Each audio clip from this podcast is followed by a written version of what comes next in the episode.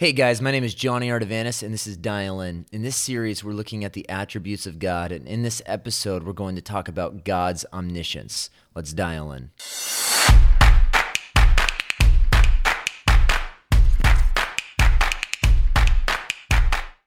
I love these words from Yahweh in Exodus chapter 3, verse 7. As Yahweh appears to Moses at the burning bush, he says this I have seen the misery of my people in Egypt. I have heard their cries because of their slave drivers, and I care about their suffering. This is who God is. He is a God who sees, who hears, who cares, and who knows. I love this. The God that we worship, the God that we call Father, is an omniscient God.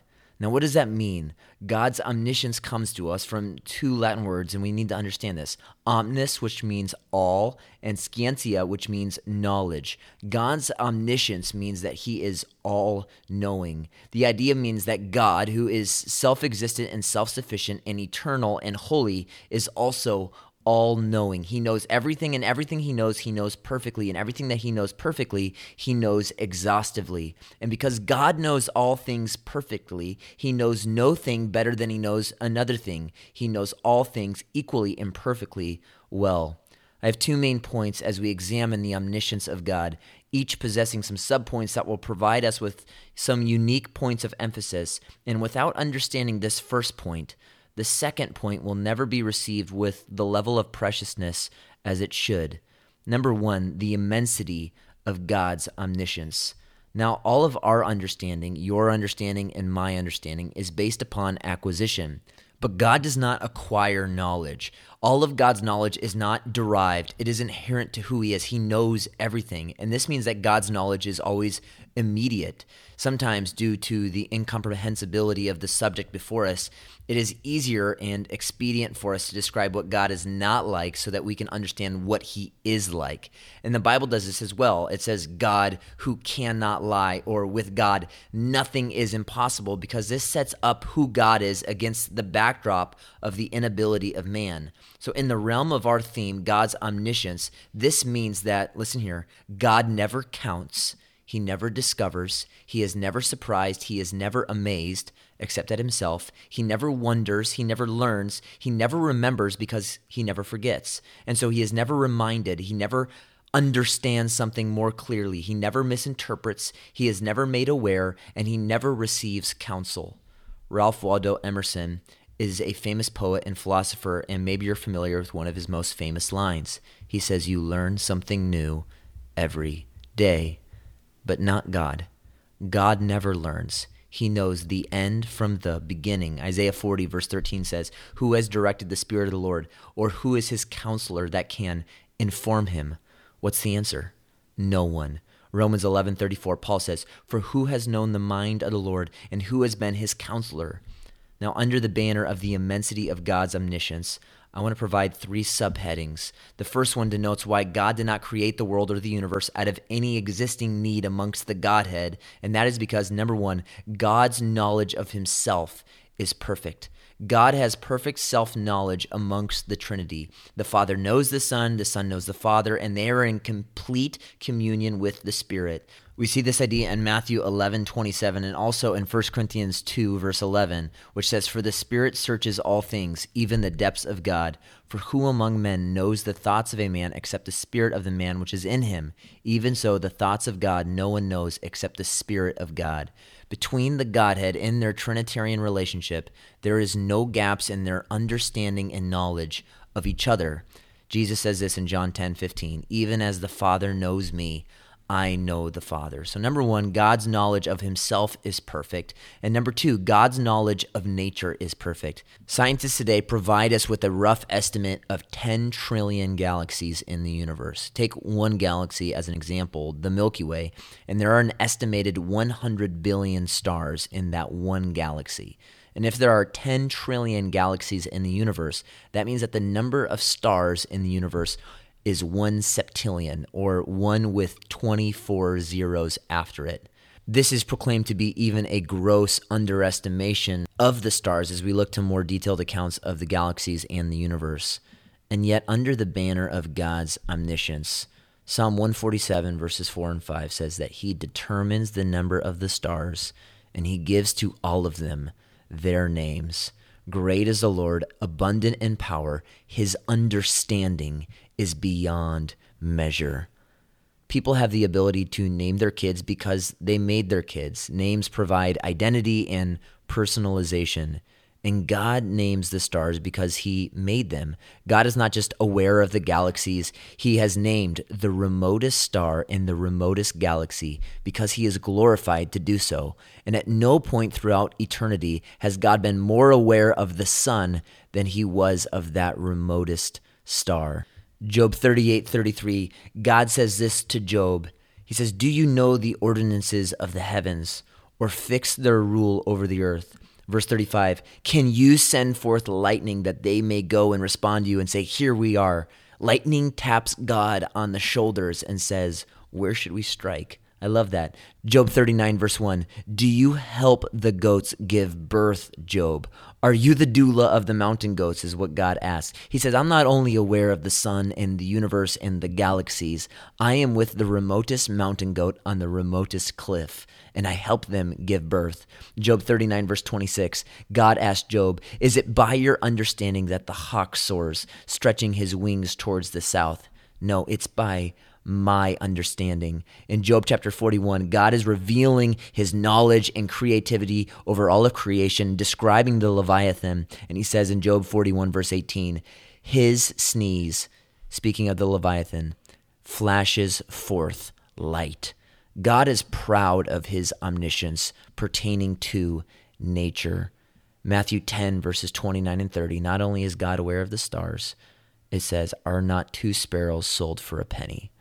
And not one of them will fall to the ground apart from your Father. This is a breathtaking reality. Every shooting star and every dying sparrow is in the mind of God. So God's knowledge of himself is perfect. God's knowledge of nature is perfect. And number three here, God's knowledge of the nations is perfect. There are currently 16,543 people groups in the world. And God knows the happenings, the doings, the rulings of all of them simultaneously with a perfect, complete, and exhaustive knowledge. God knows the hearts of kings, kingdoms, and nations, and no strategy of insurrection was ever devised that was not known by God.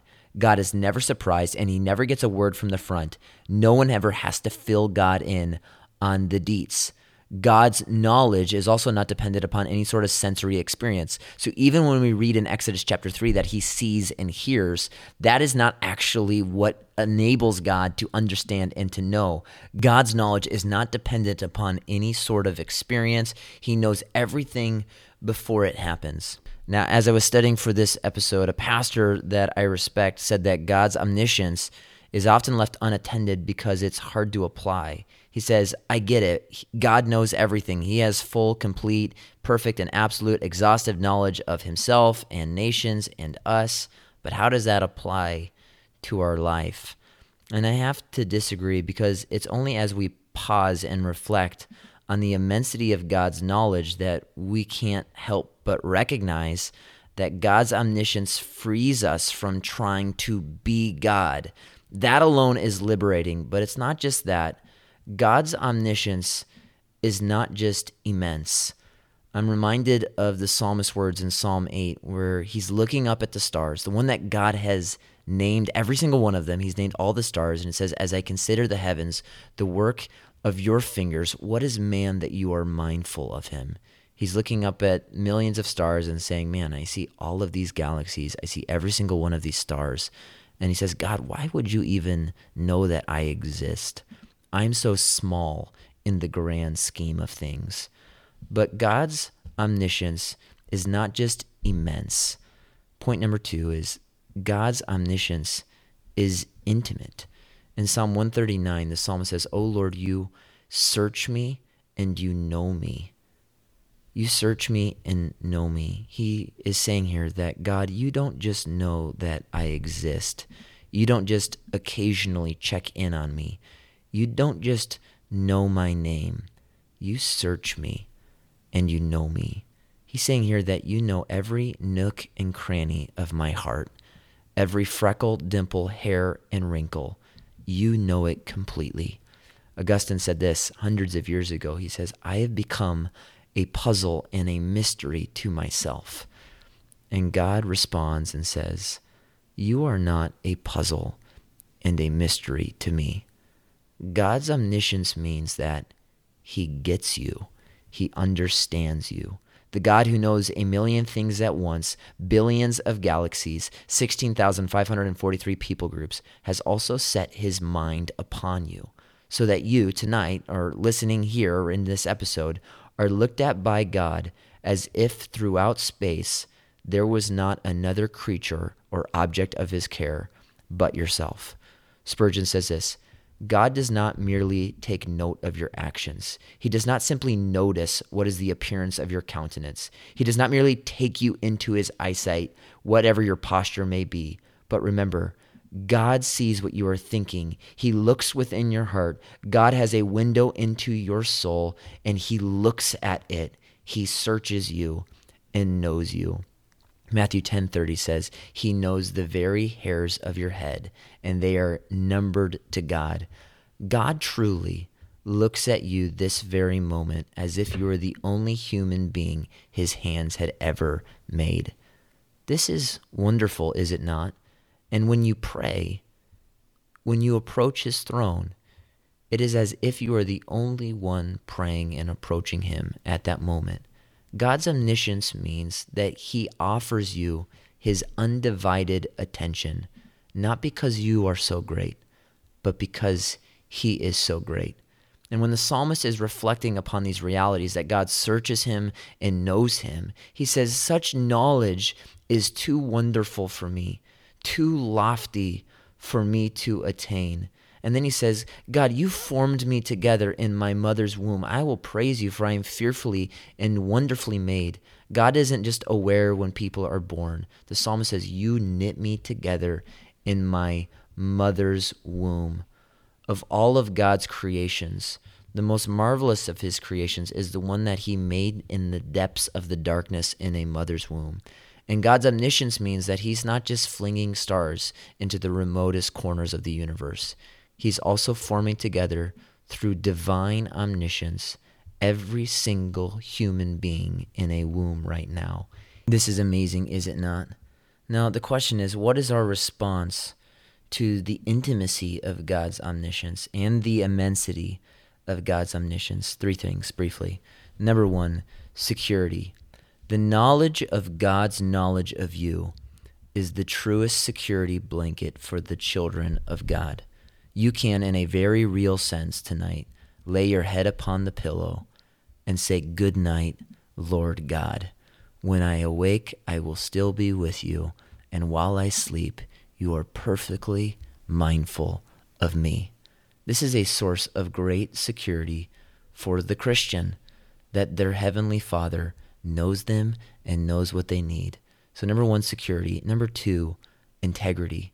The psalmist prays, Search me, O God, and know my heart. This word for search is the same word used to describe a treasure hunt. And he says, God, I want you to know every single thing that's within my soul and know me through and through as you already do, God. And this is the reality of God's omniscience. And when we think about it and we contemplate this reality, it should cultivate within us a great sense of integrity knowing that John 2:25 says that Jesus doesn't need anyone to testify concerning man because he already knows what is within man. God already knows every single thing there is to know about our hearts and souls. Hebrews 4:13 says that all of our lives are revealed before the God who sees everything and to whom we will give an account. Ezekiel 11:5 God says for I know the things that are in your mind every single one of them. God is not just aware of our actions, He is aware of the thoughts upon our mind. And this is why Moses says in Psalm 90, verse 8, You have set our secret sins in the light of your countenance. They are before you. God's omniscience cultivates a great sense of integrity, knowing that the watchful eye of God is never snoozing or slumbering. It is always upon us. God's omniscience produces a sense and desire for integrity. So, number one, security. Number two, integrity. Thirdly, and lastly, it produces doxology. It, that means worship. Can you think this with me? God who knows every single star in the sky, the God who knows every single sparrow that falls, is also a God that knows your name, who holds your tears in a bottle, it says in the book of Psalms, who knows your deepest struggles.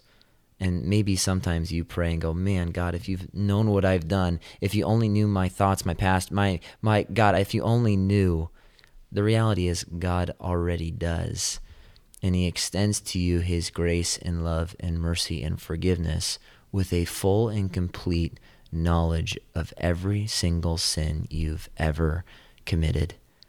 God's omniscience also produces and cultivates doxology when we call to mind that it was in God's complete and perfect knowledge that he sent his Son to earth and at the appointed time, according to his perfect knowledge, went to the cross willingly because the God who knows your heart with complete knowledge loves you with all of his. Stay dialed in.